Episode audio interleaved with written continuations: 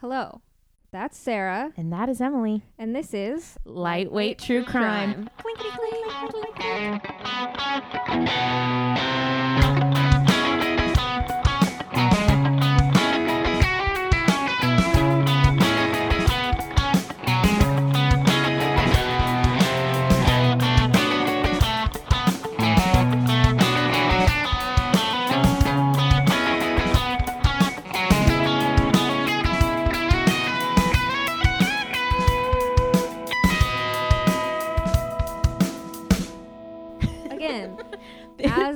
last week, plastic cups. Doesn't make sounds. So this is um what one would call a gin and tonic.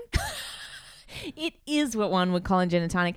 We have been having cocktails and or wine or bottled cocktails, um, mostly of dark liqueurs, liquors, as it were We have lots of whiskey. You have a ton of whiskey in this house, and I was like, "You guys, come over to my side and have some gin." So I brought a bottle of Bombay Sapphire gin. Oh, and I forgot, you kind of don't, you're you don't Well- haven't had a lot of gin, Yeah. and but our girl, um, friend of the podcast, Anne, is here and made us some G and T's, and uh, this is my standard. This is my go-to anywhere. This is my first taste of a G&T. It's I like a forest in your mouth, and it's the best. See, I've only had forest in your mouth and it not been good. Oh, and these are good. Well done, Okay, Annie. Let's, let's see. Because this is the real deal. This is really good gin. It's good tonic. Yeah. Okay. It's like the Pacific Northwest. It's what it tastes like.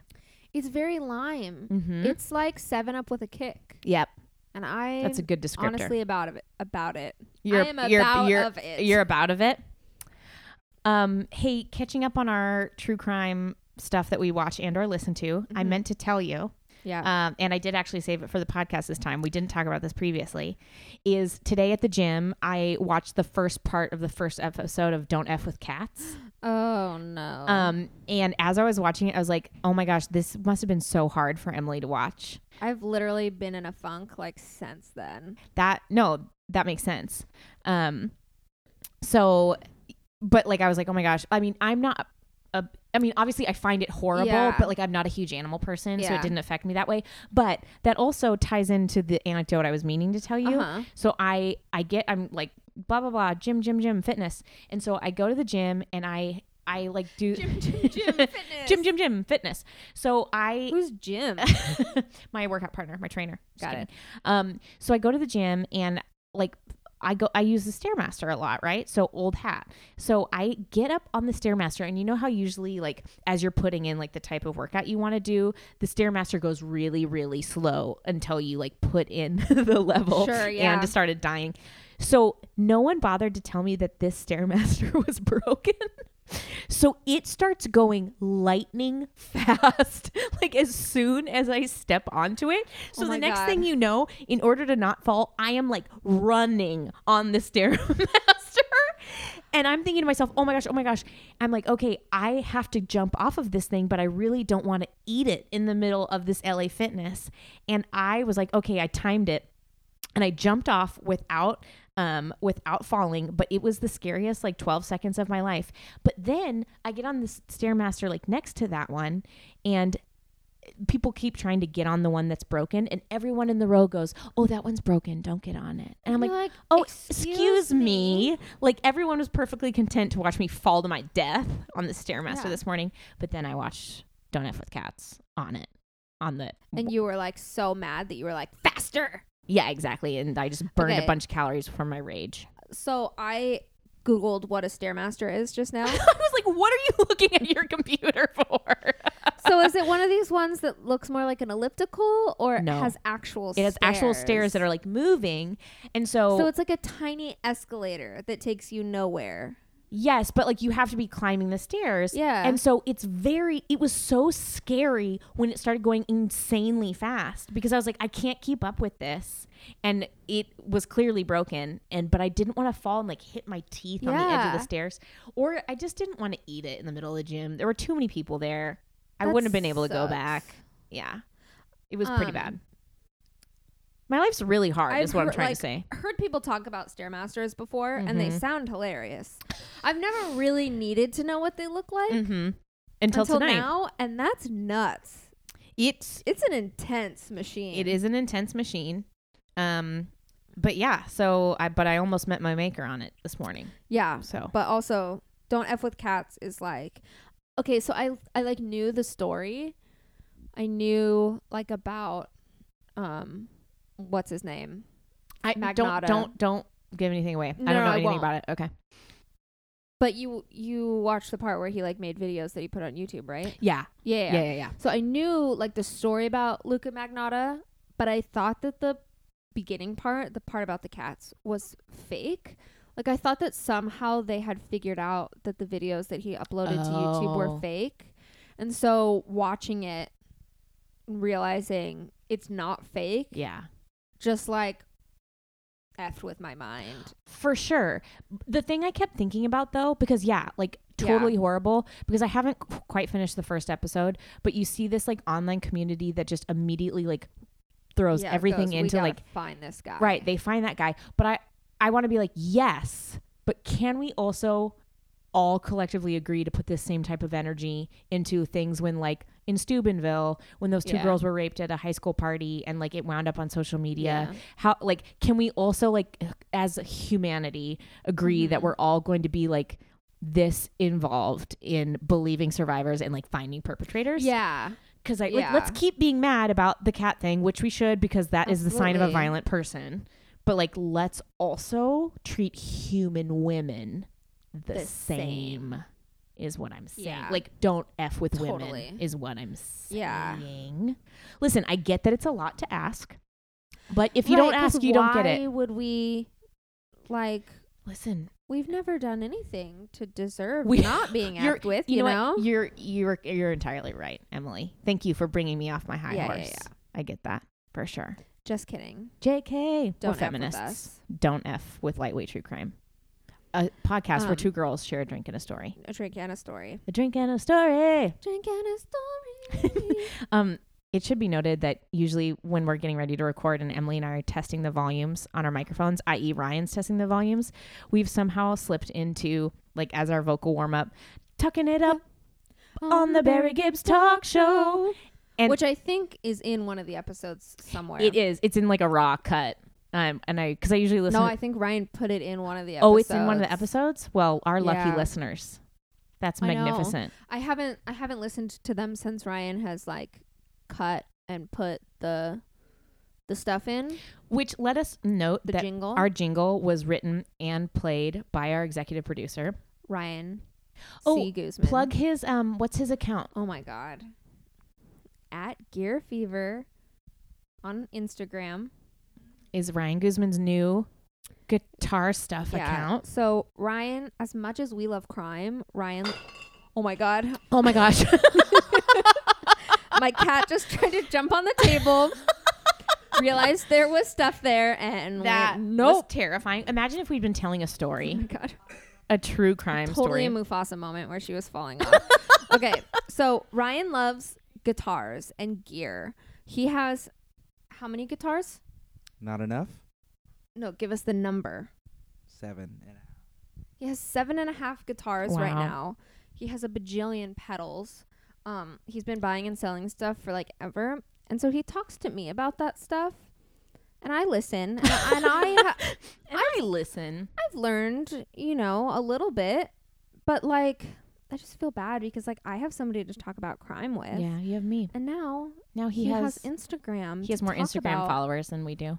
I know That's okay. he's gonna take over our our Instagram. He deserves it.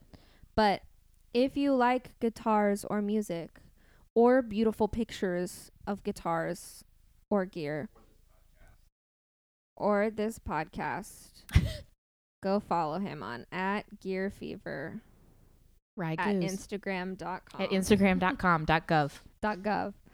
Um, Amazing. I have a story anyways, to tell you. Yeah, Are you ready for it? I am. While we drink our GMTs? GMTs. Okay. There's some girls whispering There- in the back of the room. there are I would like to know. Do you have something you would like Would to you share have something with you'd the like to share with class? class? Friends of the podcast, Okay. Anne and Science Dr. Kelsey are here this evening, s- serving as our um as our bartenders and moral support. Yes. Our live audience. Okay. Yeah. So This is our first live show. this is our first live show. Oh my gosh! Good for us. They said we're doing good. Oh my gosh, yes. So I'm going to tell you the story of Julie Doe. And it, I have to say that I got most of my information from an article in The Atlantic by Sarah Zhang uh, called Sleuths Are Haunted by the Cold Case of Julie Doe. I'm So, assuming Doe is not a real last name. correct. Neither is Okay. Julie, her first name. Okay. So, in September of 1988, in a very first three minutes of Law and Order type of scene, a man uh, looking for cypress wood, because I guess cypress wood is really good to build furniture out of. Okay. Um, I immediately just pictured it was like a street name. oh, no, I'm sorry. He was looking for actual That's- cypress wood. That's I live in Southern California. I've never seen real trees. Yeah, that's true. So, a man looking for cypress wood in the marshy uh, forests of Florida stumbles across a body. Like the tree is a cypress.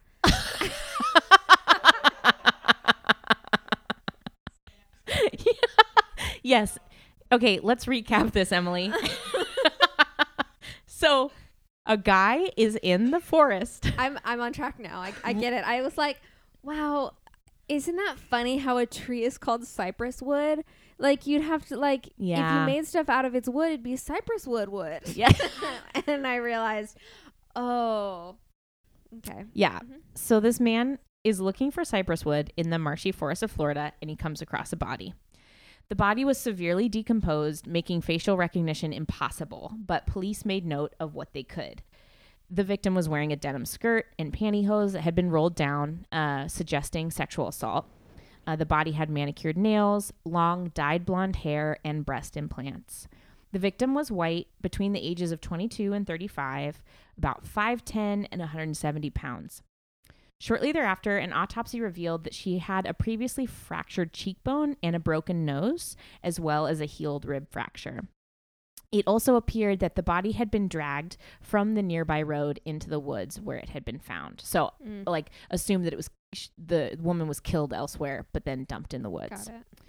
So, an experienced forensic anthropologist examined the body and noticed pitting in the pelvic bones, which he attributed to hormonal changes from childbirth, right? You know Mhm. better than I that your body changes. Correct. My pelvic bone is pitted. yeah, there you go. Yeah.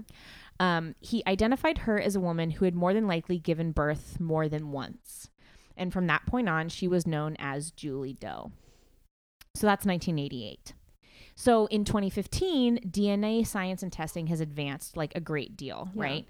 And it revealed that the person found in the woods of Florida ha- actually had XY chromosomes, meaning that Julie Doe was a transgender woman.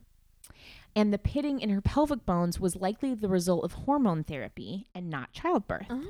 Hmm. So even though they were able to identify that Julie was a transgender woman, this genetic testing didn't lead them any closer to her real identity yeah. or her real name.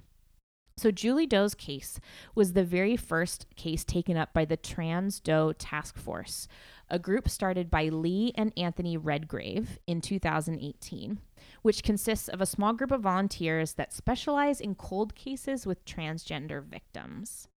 So Lee and Anthony originally began their work in this area as volunteers with the nonprofit DNA Doe Project, which that organization tries to find names for unidentified bodies through Yeah. genetic genealogy.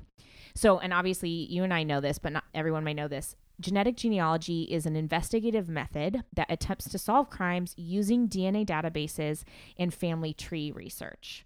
Um, so, genetic genealogy has breathed new life into cold cases in recent years, most notably the arrest of Joseph DeAngelo, the Golden State Killer. Shout out Paul Holmes. Shout out Paul Holes, Billy Jensen. So um, they had the Golden State Killer's DNA, um, but but no hits on him in the system. But they were able to compare it to other uh, to DNA matches within GEDmatch that were like shared genetic markers with him, and then because they knew those who those people were who submitted their DNA to GEDmatch, they were able to build out a family tree Right. um, and eventually arrest Joseph DeAngelo. Yeah. So Lee Redgrave. So the DNA Joe, the DNA Doe project uses genetic genealogy to identify That's awesome. previously Yeah. unidentified victims. So Lee Redgrave, who identifies as gender non-binary, and, Anth- and Anthony, a trans man who is actually born intersex, quickly saw the limits of DNA and family trees for victims who are transgender in their work with the DNA Doe project. yeah. So, for trans victims, genetic ge- genealogy is most likely to lead to a dead name, the name they were born under, but not the name they have Yeah. chosen and live by. So, they saw this need, and this led this couple to found the Trans Doe Task Force to bridge the gap between genetics and lived identity. That's awesome. Isn't that amazing? so I've never heard of this. it's fairly recent. Like 2018 was when they started it. And so the case of Julie Doe was the one they the first one they took. So the task force identifies cases with trans victims or victims they suspect to be trans. And once those victims' birth names are found using genetic genealogy, so they still work closely with the DNA Doe project, um, the Trans Doe Task Force volunteers to look for other clues to their lived identities. yeah. Um, Anthony Redgraves has said the, this preliminary case finding work and eventual follow up work does not fall under the scope of the DNA Doe project, Yeah. whose mission is to identify does to law enforcement for legal identification purposes. So they they are looking to give them back in Their death real their real life. identities. Not yeah, not just their birth. Right, names, what's their yeah, their paper trail. born, Yeah. He goes on to say, We realize that we would want to not only find the birth or legal identities of trans or gender variant does, but that we would want to try to go beyond that and be able to give them back their chosen names and chosen families as well. Yeah. Because a lot of people in the LGBTQ community, not a lot, but like more than the cisgendered Yeah. uh, community, are rejected by their families and so their biological families, and so have chosen families who are actually the ones who should know if they've been murdered and if they've been positively identified. yeah. So, um, in the Human Rights Campaign, tw- HRC, an organization, the Human Mhm. Rights Campaign, their 29 report. Tw- 29 The Jin, year of our the Lord, year of our Lord, 29. 29.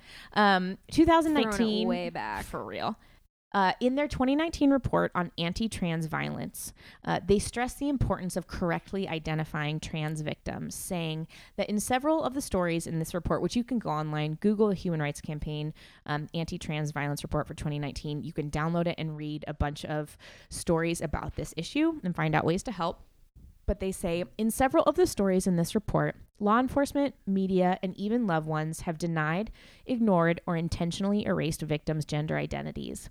Using correct identifiers and pronouns isn't just about accuracy, it's about affording all individuals the respect and dignity that everyone deserves. Moreover, in order to end anti transgender violence, we must acknowledge the true identities of its victims and address the ways in which societal attitudes regarding these identities may have played a role in their deaths. So, since their founding, um, the Trans Doe Task Force has focused on finding cases in which victims may be trans. However, this task force runs up against a criminal justice system not often equipped to handle the complexities Yeah. of sex and gender. And just as a refresher for all of us, sex refers to biological differences, gender refers to learned social roles. Um, so, trans women are targeted as victims of violent crime at a much higher rate than cis women, right? And you Yeah. and I are cis women, women whose sense of personal identity and gender correspond with our birth Yes. sex. And we are less likely to be targeted um, as victims of violent Yeah. crime than trans women. Yes. And as per usual, as with most things, the numbers are even worse for people of color and particularly Oh, trans women of color. Yeah, hard to believe. And in 2019, the American Medical Association called the killing of transgender women of color an epidemic. And also, according to research done by the Human Rights Campaign, in 2019, 91% of murdered trans women were black. And- Dang. Right? 91%. That's disgusting. disgusting. And 81% were under the age of 30.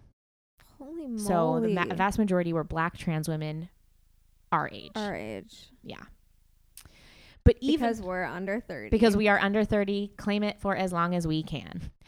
But even with this reality of violence against trans women of color being an epidemic, a lot of agencies aren't really keeping track of the number of trans people in their systems. The National Missing and Unidentified Person System, NAMUS, right? You hear that all the time in true crime. Like it's a very well established, um, well known system. Their database added an other option for sex Mhm. of missing persons only in June of 2019 Oh my gosh, not even a full year ago. not even a full year ago. And so what? That means the options are male, female, yeah, other. that's it. So other was just added like six months ago, basically.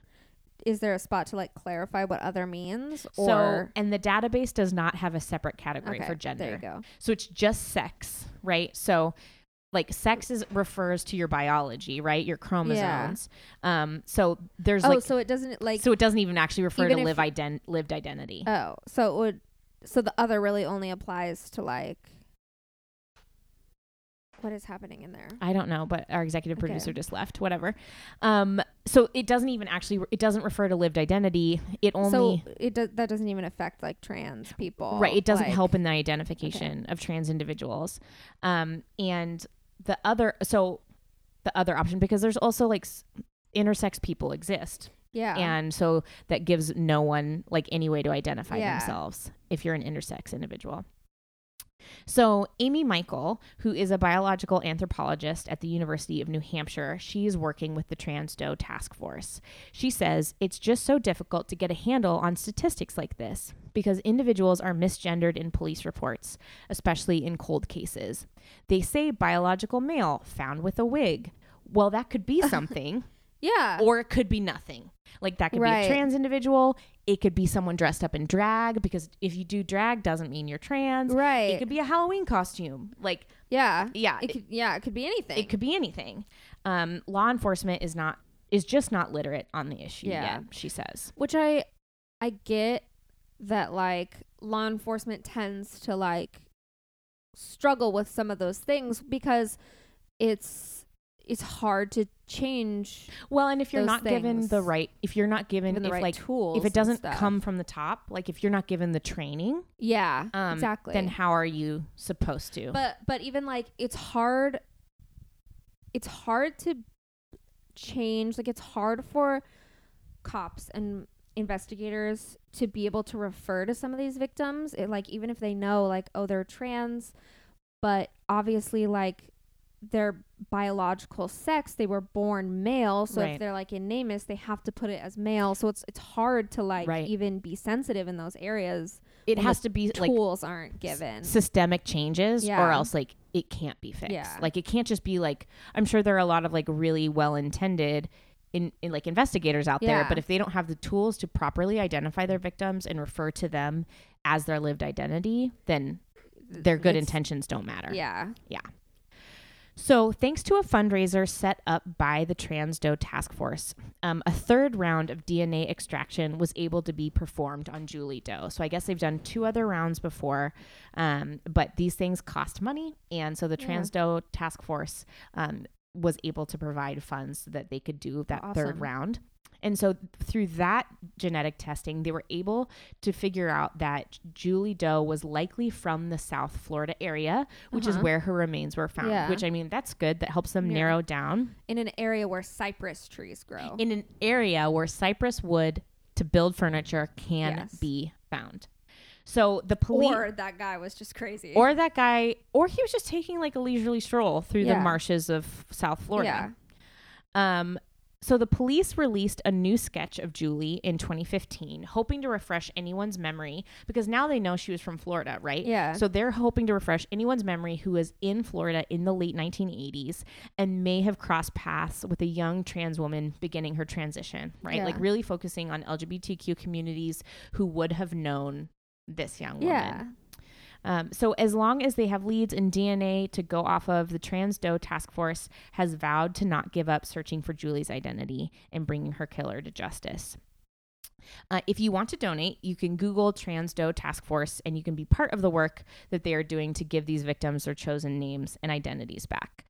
Um, and to quote the Human Rights Campaign report again, which I can't like stress enough how incredible it was, um, they say we can all do our part to support transgender and non-binary community advocates throughout the U.S.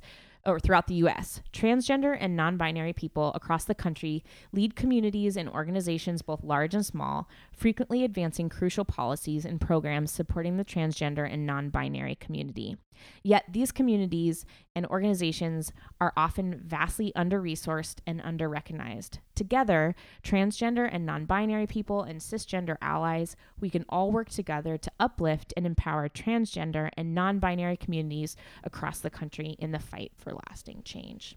So do that in the memory of Julie Doe. Yeah. And here's to hoping it sounds like they are still using DNA to try and figure out who she was. And with genetic genealogy and the amount of people who are like Yeah. submitting their DNA to these companies, Yeah. like it, I feel like it's possible that she will be identified. Yeah. And hopefully she will be able to be identified and her body will be able to return or be returned to people who loved her. That's incredible that they're still like fighting for her. Like 1988, you Like, said. 30 years yeah. later. Yeah. Like even in like cisgender cases, like even if Mhm. it was a white woman, Who was Who wealthy. and- yeah. a lot of those cases still just slip through the cracks because it's just been so long. So it's really encouraging to hear that there are still people who are fighting for her Yeah. To And I had never thought about that. Like I love cold cases and I had never Yeah. thought what if this person was a trans individual and was misidentified after Yeah. death and how might that how might that actually impede an investigation because it, it there's a significant chance Yeah. that them being trans had something to do with why they were murdered and that could actually solve so many crimes. Yeah.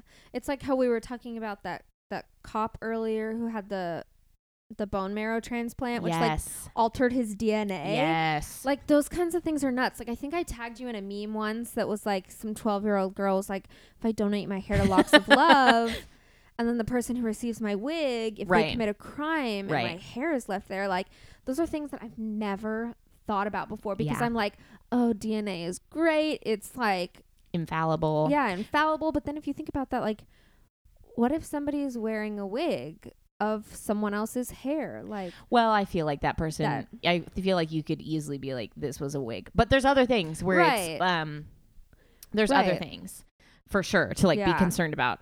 So that's so crazy. yeah, so I just thought that that was such Yeah. an interesting because I I really try and remember like when I sit down to write these stories Yeah.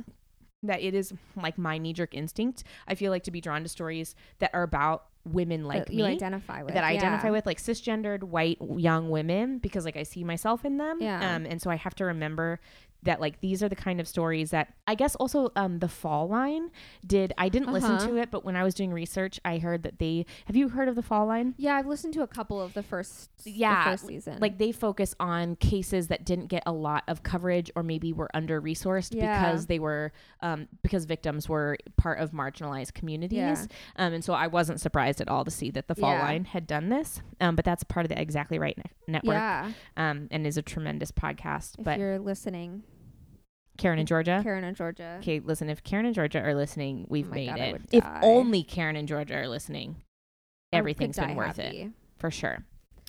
Um, yeah, so that's the story of Julie Doe, and here's to hoping that she's identified. Yeah.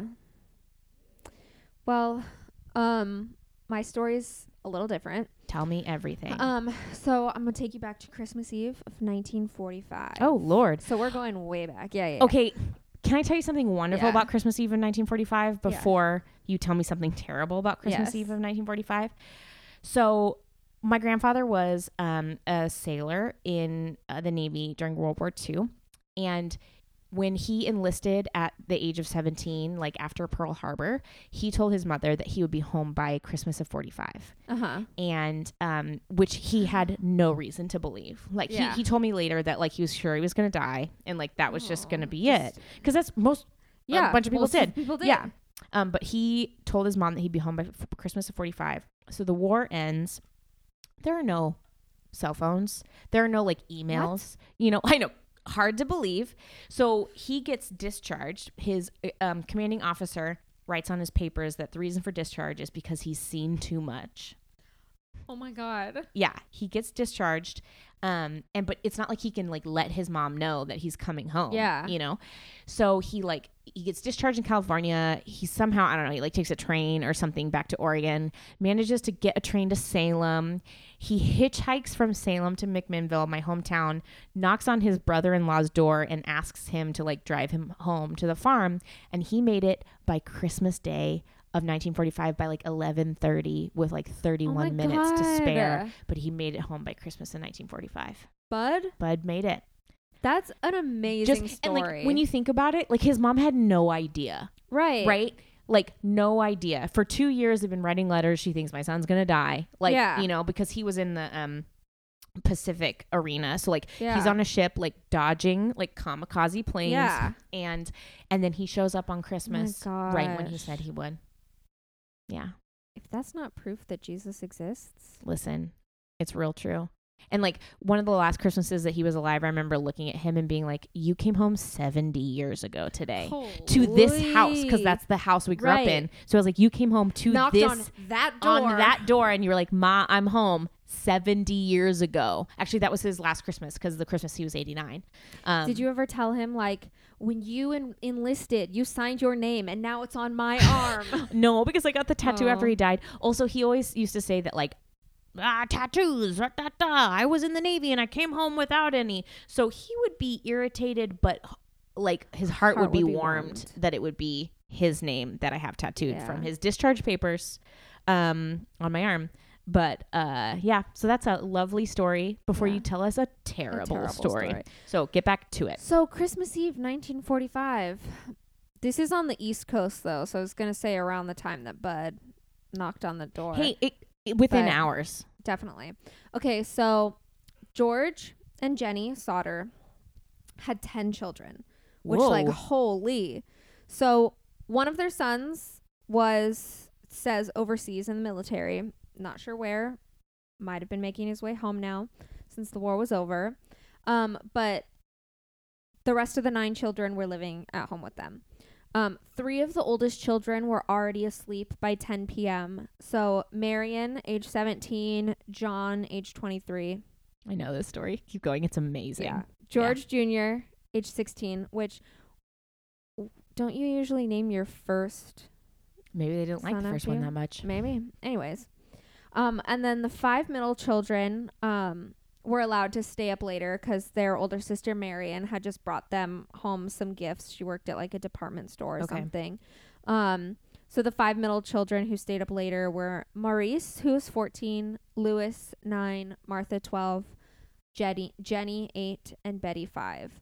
Um, So spanning 10 children from 5 to 23?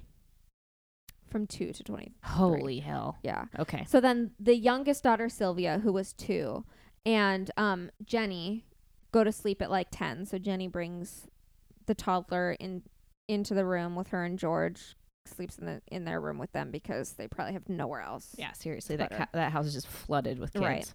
So the mom Jenny tells the five younger children, "You can stay up as long as Maurice and Louis are still up because they were like the older two of that Right. group of five. And she tells them just as long as when you're ready to go to bed, you close the curtains, you turn the lights off, and like lock the doors, make sure everything's you know good to go. Which they had done this a few times before, so it's not like this new thing. It it is a special occasion, but it's not like new to them. Right. Also, it's Christmas. Right. Yeah. So at ten at ten, Jenny, George, and Sylvia go to bed. And then at twelve thirty, Jenny um wakes up to the phone ringing. And so she answers the phone and it's this woman's voice that she doesn't recognize and the woman asks for somebody that doesn't live at the house and then laughs and hangs up. So she's like, That's weird. Whatever, I'm going back to bed. And then at some point she um, as she's like walking back to bed, she realizes that the lights are still on and the curtains are still open.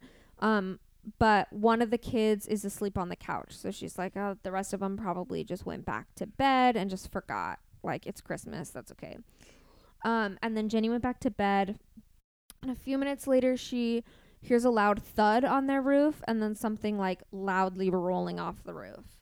But that's really, I can just like hear that in my head. Yeah. And that's a very scary sound. yeah, we have a giant avocado tree, so it's not I hear, Weird. I have one in my yard too. And when Oh, you hear it, it's, but it's, like scary when you, before you realize what it is. Yeah, it always takes a second to like, Yeah. oh yeah, avocados. But ah, California. but like I don't know if they had a tree near them, but they did have snow. So she was like, maybe it's just snow melting. She's also has already been woken up once. It's Christmas. She's like, whatever. Maybe a bird died. I'm gonna Or go. like a tree branch fell. Yeah. Yeah. Um, but then a little bit later at 1 a.m., she wakes up to the smell of smoke. And so now she's awake. She's freaking out. Um, she runs out of the house with Sylvia. And in the initial evacuation, George and Jenny, the parents, um, and Sylvia, the two year old, um, make it out outside. also with Marion, who was 17, John 23, and George Jr. 16, who were the other three that were as- already asleep, who went to sleep earlier. Um, and realizing that five of the children were still inside, George goes back into the house to call the fire chief. Excuse me.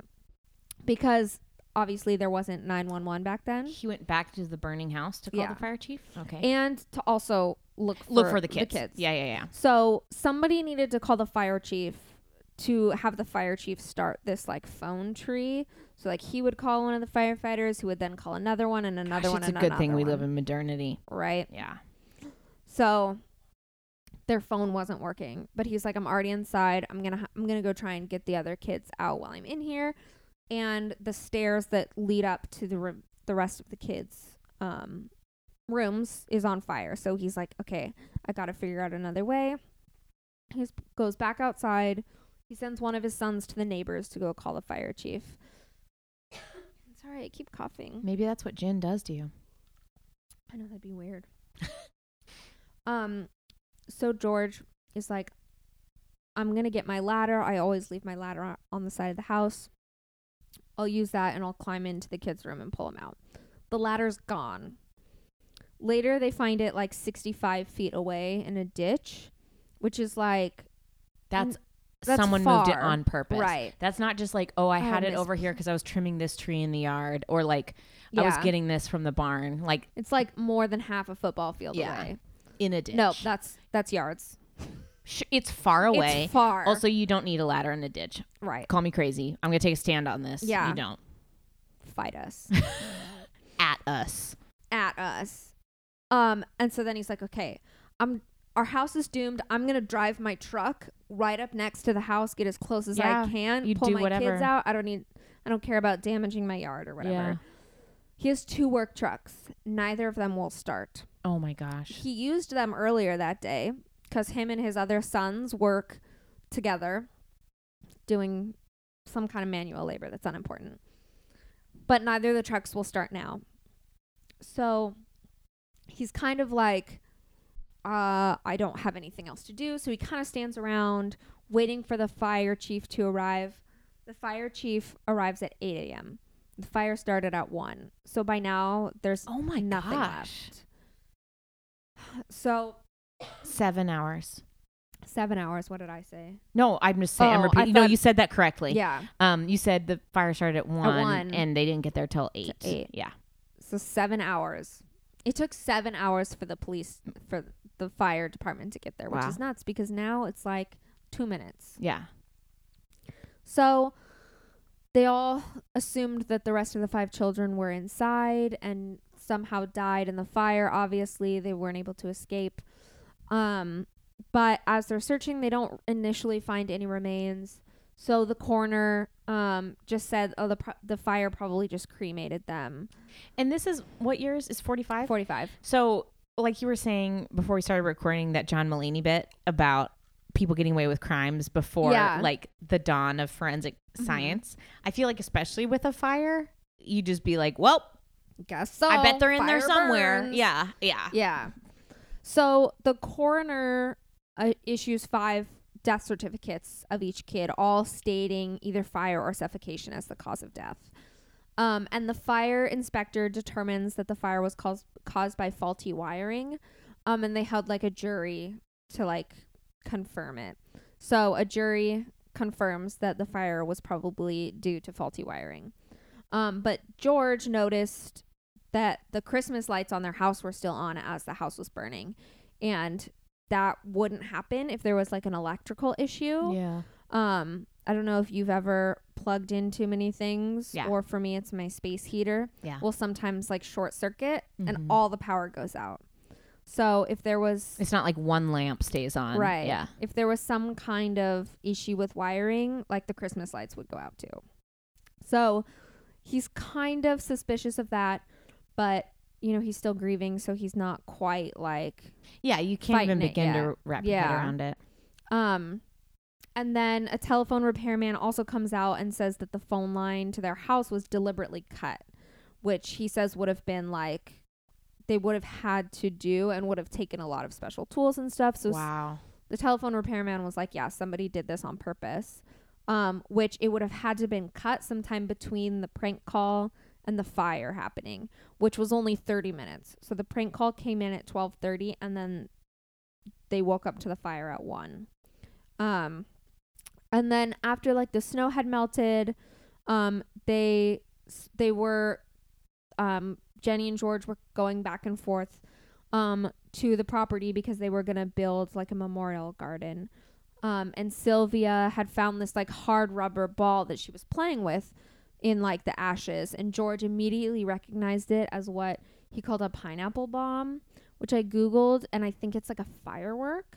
Oh. Um and a bus driver driver had reported seeing a group of people throwing balls of fire onto the Sodder house on Christmas Eve. oh my gosh. He had reported it and like nobody ever really did anything with that. Um so they're thinking maybe these people were throwing fireworks onto their house and that's what Jenny heard when she heard that thud on their roof. Sure.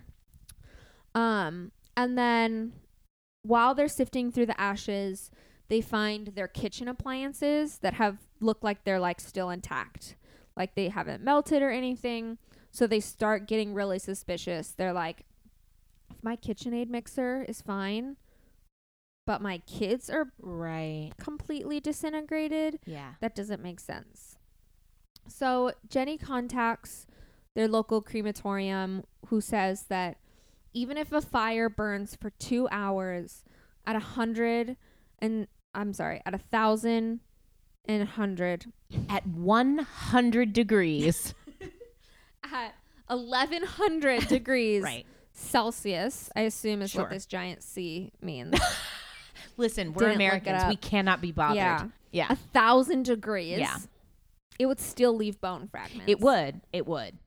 And like I've heard a lot of stories Yeah. of like coroners and people working at crematoriums saying like Okay, Ryan just came in and took his drink and left. That's right. I guess he thinks that we don't need to be babysat Yeah. during this podcast anymore. So I've heard a lot of professionals say even when we like cremate people, there's still like bone fragments in there. right. Because no, there is. There's teeth. Yeah. There's bone fragments. Absolutely. It's almost impossible to Yeah. completely disintegrate those things.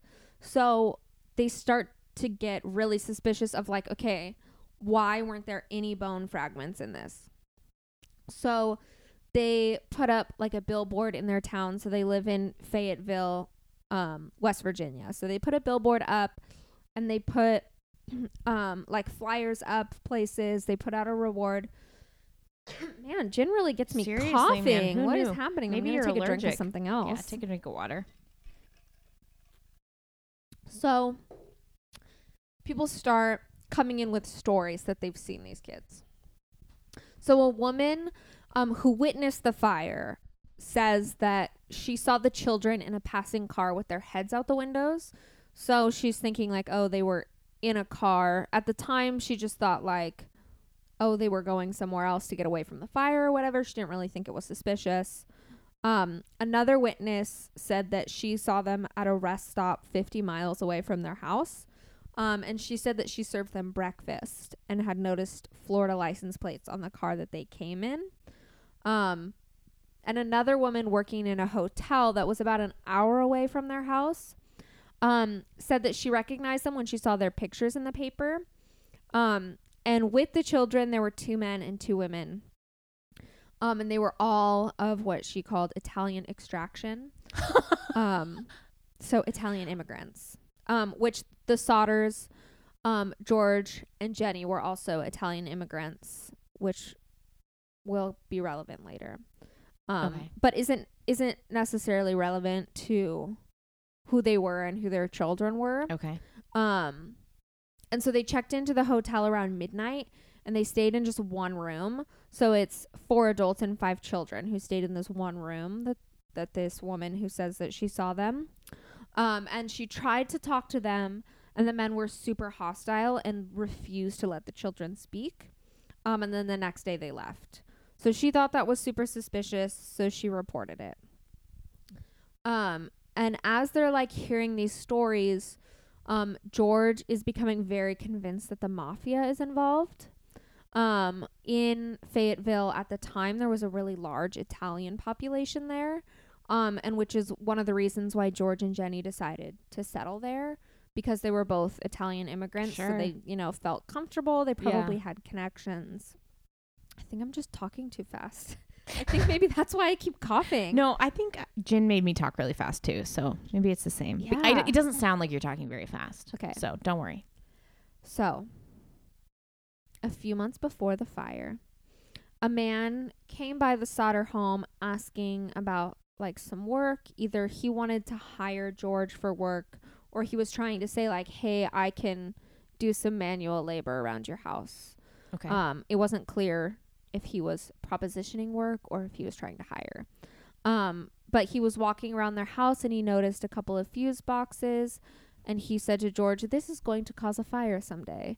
Which George thought was super weird because a few days earlier he had had the boxes checked out by the local power company. wow. And the power company said, No, these look fine.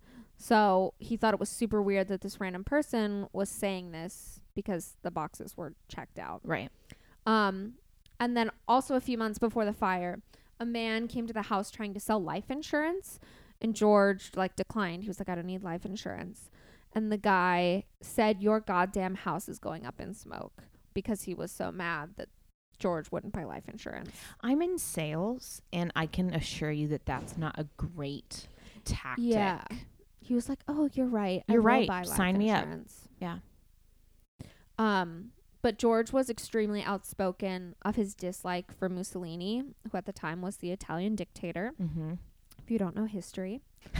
um, he had actually gotten into a few heated arguments with people um, because, again, there were a lot of Italian immigrants in this community in Fayetteville. Um, and then around the same time, somebody who was said to have been part of the mafia and pro Mussolini um, had gotten into an argument with George and had said, Your kids are going to be destroyed and you're going to be paid for all the dirty remarks you have been making about Mussolini. Wow. So he had been threatened due to his dislike of Mussolini. Um, and had had these weird comments made Yeah. about fires. Um, so they, George and Jeannie start putting things together. Um, and they actually, two years after the fire, take all of their um, evidence and take it to the FBI. And J. Edgar Hoover even Himself. himself even looks over it and he says that they have a very solid case and that he would be willing to investigate if the local authorities complied because they were the ones who had jurisdiction. Um, unfortunately, the local authorities didn't want the FBI involved, so they wouldn't let them investigate. Um, so this only supported the Sau- the Sodders theory that there was a cover up. So they're like, if if you don't care about the FBI coming in, like you would let them come in, but Right. you, you don't want them to find something Yeah. is what they were thinking. So they decided to hire a private investigator. Um, and the private investigator, his name was Tinsley, his his last name. They called him C. Tinsley. Um, and he discovered the man who said that there was faulty wiring on the power boxes. So the guy who like came in asking for work was actually on the jury to determine if the fire was due to faulty wiring oh my or not. gosh. I forgot about that part. Yeah. So, um, he didn't wasn't able to really do anything about that. He was just able to kind of discover that fact, but they had already determined that the fire was due to faulty wiring, so there was no going back. Yeah. Um, Tinsley also discovered something super strange, and this is where things get like really weird. A priest had confided in Tinsley that the fire chief um, had made a confession that he had discovered a human heart in the ashes. What? S- And that when he found it, he put it in a metal box and he buried it in the ashes, which is like weird. So, Okay. Tinsley convinced the fire chief to lead them to the heart in a box. And he did. So he took them to this spot. I don't, yeah. Your Ryan- husband is literally playing basketball in the living room right now while we're trying to. making a ruckus. Yeah. There, there will be words. Excuse us. Ball is life. Okay, They keep going. Back to the heart in a box in Yes. the ground. Yes. So Tinsley and the fire chief go to this spot in the ground where the fire chief has said, "Yeah, I buried a human heart right here." So they dig and they find a box. And inside is a beef liver What? that hasn't been charred at all.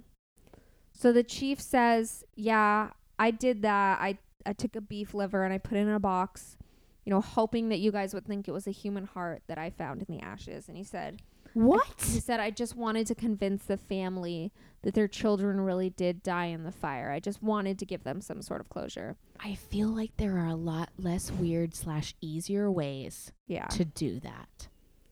like that just blows my mind that somebody would like go through that to like That's bizarre. find a beef liver. Also, I'm going to confess this to a priest. The priest is then going to break the vow Yeah. of priesthood. And I'm sure it wasn't like a real confession. I'm sure it was like a hey. this is my Give this up. confession. Exactly. That's wild. Okay. so. 4 years after the fire, the Sodders hire a pathologist to do more forensic examinations of the of the scene. So they had um covered the scene in dirt because they were going to plant a memorial garden. Um so the pathologist comes out and there's, you know, there's a big layer of dirt, but then there's still also all the ashes. They didn't like clean the scene up or anything. So everything is still preserved there, but now there's just also dirt. So they have to dig a little more. But they end up finding several small shards of human vertebrae. Um, so they send it off to the Smithsonian, um, and they determine that all the bones belong to one person. And they estimate the age of this person between 17 and 22, which is strange because the oldest missing Sodder child was 14 at the time. Yeah. So they're like, these are somebody's bones. These are not our children's bones. Yeah. There's another part of me that's like, it's 1948. Right. But Yeah. also, that's neither here nor there. It could Right. go one way or One the way or the other. Yeah. So the Smithsonian determines that the bones were probably in the dirt that George put down when he wanted to start the memorial garden. That's even more yikes. Right. Yeah. Right. Which is also like, all right, then who's that? Yeah, seriously. Where to that get the dirt? to some more problems. We'll talk about that later, maybe. Sure. After we figure this thing out. Yeah. So now we're at least like four years removed from this. There are still stories of sightings coming in, and George and Jenny are still convinced that their kids did not die in the Wow. fire. Which, like, their theory is that somebody came in, pulled them out, or convinced them to come out, and that's why, you know, the curtains were still open, all the lights were on, and then they set the house on fire. So, I'm going to share a couple more stories about some sightings that these are some of the more credible ones. Okay. So, a woman in St. Louis had written and claimed that Martha was living in a convent, um, but they weren't able to go out there and visit the woman who was um, saying that she thought that Martha was there because it was a convent. Um, a bartender in Texas reported a conversation of two people who were bragging about the fire and the kidnapping. Um, but George went out there and couldn't track down those people. Um, George saw a photo of a ballet dancer from New York City, and he was like dead set that this was his daughter Betty, who was five at the time. And he drove up there and he tried, but they would not let him see this girl because they Mm. were like, You're a crazy person.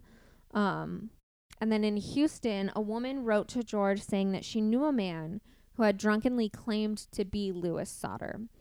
And so George drove down there um, and he couldn't find the woman who wrote to him, but he went to the police. Um, and the police, um, he like described the man to the police, and the police were like, We know exactly who you're talking about. They took him to the man, and this man denies the conversation ever taking place. He says, I'm not Lewis Sodder. I never had that conversation. Um, but seeing him, George was so convinced that he Mm. was Lewis Sodder. And even to his deathbed, he believed that that man was Lewis wow. Wow. which is crazy. Like it's been a long time, yeah. but like I feel like if I saw Micah, yeah. You're gonna have I to beep saw- that out. sorry Ryan, if I saw my son, yeah. I would know. yeah. It's either like the strength of parental instinct or it's the, The weight of grief. Yeah. yeah, Yeah. the wanting so bad. Yeah. Um, so at this time they still had the the billboard set up, um, and they were at this point offering a ten thousand dollar reward. Um, and somebody sent a photo in that looked like Lewis, so that also looked like the same man that George thought was Lewis. Wow. Um, and on the back was written Lewis Sodder. I love brother Frankie. I Lil Boys. So probably didn't mean Lil Boys, but Yeah. I L I L Boys. A nine zero one three two. And none of this ever made sense except for Lewis Sodder Yeah. because he didn't have a brother named Frankie. They couldn't figure out what the little boys or the random numbers were. Um, and the Sodders hired a detective to try and track it down, but the detective, as he was tracking it down, disappeared. Oh, okay. So they think that he just ran away with their money, yeah. but it sounds a lot more suspicious if he disappeared. yeah. They ended up putting this photo up alongside of the other pictures of their children's from before they went missing because they were so convinced that that picture was actually Lewis. Wow. I know. So, in 1968, George finally he admitted like we don't have any more leads, we don't have anything else. Yeah. Um he says we just want answers like if they really did die in that fire, like we just really need to be convinced because we just haven't seen any evidence of that. Um and after the fire, Jenny only dressed in black until the day she Ugh. died. That is so heartbreaking. And George died in 1969. Jenny spent the remainder of her life tending to the memorial garden. Wow. And in 1989, when she died, is when the billboard was finally removed. Wow. And um, in the article that I was reading from the Smithsonian, their last daughter, Sylvia, was still alive and she was about 60. Um, but I don't know when that came out. I guess I could have done the math. I feel like I I looked at the recently listened to an episode about this, like in the last Yeah. few years, and it, I think Sylvia was still alive. yeah. Because if she was how old when the fire happened? two. Two, so she's probably still alive. If it was forty-five, Yeah. um, and she's still like so she'd she's be in her seventies now. Yeah. So she still says like yeah, I'd, like growing up we never believed that my siblings died in that fire. Like we don't have any other evidence, like we don't know what happened to them, but we think that the mafia had something to do with it and we don't think they died. That's the worst kind of not knowing. Like, yeah. it's one thing to have all your children die that way, which is horrible, beyond words, but then the not knowing and then spending the rest of your life not knowing, that's horrific. yeah. That is one of those like incredible mysteries though Yeah. that like if I would hope that if Sylvia's still alive, which I would imagine that she is. I mean, I don't know who you'd track down to do like DNA, Right. but I'm like, girl, submit your ancestry DNA, Right. 23andMe, GEDmatch, like Who knows? figure, Because if yeah. she can, like, if she gets connected with maybe like great grandkids, right? Or like distant cousins that Yeah. she doesn't know. Like there's be like, girl, hire like a genetic genealogist. I mean, but if there's nothing out there, that's just gonna be like so Right. frustrating and sad. But um, yeah, that's one of those that like I would love to see. yeah, Solved. the answer. Wow, that's Yeah. that's such a fascinating story, I though. know. I wonder if like now that we have better technology, I don't want them to ruin the memorial garden, but I was gonna say if they can go in and like Yeah, maybe find some kind of dust that they're like, this dust is human bone, and they're like, this just looked like dust. right. Did you ever listen to Someone Knows Something on yes. CBC oh Radio? my god. The season where it's the little boy who disappeared around the lake. yes. um, when he was like six, and that it reminds me of that story because it's this not knowing of like, did he drown in the lake? lake? Did he not? Die in the woods, or is was he kidnapped and now it's like forty years later and we just don't know? Like that's the most horrible thing to me. I check for updates on that case Oh, me all too. the time. Um, That guy needs to do another season. He's Or a amazing. hundred. yeah, That I think that's the one that got me really into CBC. yeah, And I I love a Canadian or Mhm. a southern accent. Yeah. Those are my two favorites. I think we can agree that Canada's doing better at everything than we are. Yeah. Yeah, David something, someone knows yeah, it something. starts with like an S. yeah it's that's a that's good Yeah. excellent job retelling that story because that's Thank a lot you. like there's a lot there Yeah. um And I'm sure I only covered because there's so many little bits of it, details that like mean a lot but also don't necessarily lead to anything and yeah that's phenomenal yeah. also i'm really glad if you listened to the episode before this i didn't tell the Camilla dna story during this episode Oh, Because it would've been two DNA stories. um i mean it could have been like a theme Yeah. or something Um, we don't do that kind we don't stuff. do that kind of stuff. Um, so I have a I have a detox Oh, question good. for you. Because If, I, I didn't look one up. if you're a new listener, detox is the part of our show where we detox from a horror we've just talked about, um, and from our drinks uh, by asking each other a question to get to know each other better. Mm. and for cleanse our palates. and cleanse our palates. So, uh, Emily, if you could kill any fashion trend forever, Oh. what would it be?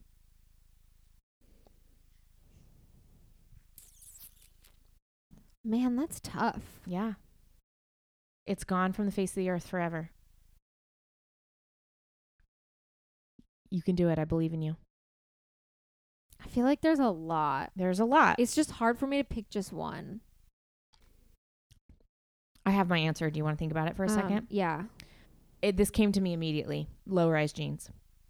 Ooh. Yeah. Because even like I am at a point in my life where I can't, I don't even like low rise yoga pants. Yeah. like I need some some support and some coverage from my yoga Yes. pants.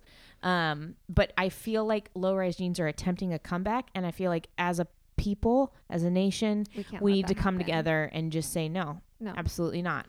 I was gonna say crop tops, and now I'm going to because the low rise jeans and crop top pairing was a thing. See, And I, I love a good high waist jean and crop top. Correct. Yeah, I guess I but the two, yeah the two Britney Spears together. look, you're not into. Yeah. That's fair. That's a good one. I Also- guess really I'm going for like tube tops. Mm, oh, like not yeah. like the cute oversized but short crop Yeah, yeah, tops yeah. like like tube tops of like I am purposefully showing you my of midriff. yesteryear that caused I could just remember in the fifth grade being made to um get on my knees and like make sure that the skirt my Oh my skirt was like gosh, yeah. touching and then it was like if you reached your hands all the way in the air and like any midriff showed you had to change your shirt um and another podcast another time we'll talk about how dress codes and policing young women's bodies are part of rape culture but that's not what this podcast this is podcast- about Lis- listen to our other podcasts. We went to private schools. That's a good one. Oh, how nice! Uh, executive producer Ryan Guzman has uh, Oh, he good, has back. he has made it back to the podcast. Um, you're gonna have to bleep out your son's name from this one because Emily said it, and you weren't here to mark the time. you so weren't here, so sucks to suck. That's not funny. He was joking that nothing recorded while he was in the other room Yeah. playing basketball and being very loud while we were trying to record a podcast. Yeah, he's, so he's and he's the sound. he's the sound. he's, cer- sleeping on the couch. he is for sure sleeping on the couch, and I don't blame you. Maybe all week. Yeah, Um. Well, this has been the best. this has. M. Uh, here's to us Here's to us. and to True. Here, we'll clink some bottles together Yeah. for this because it's a good sound effect. Here's to Cheers. cheers.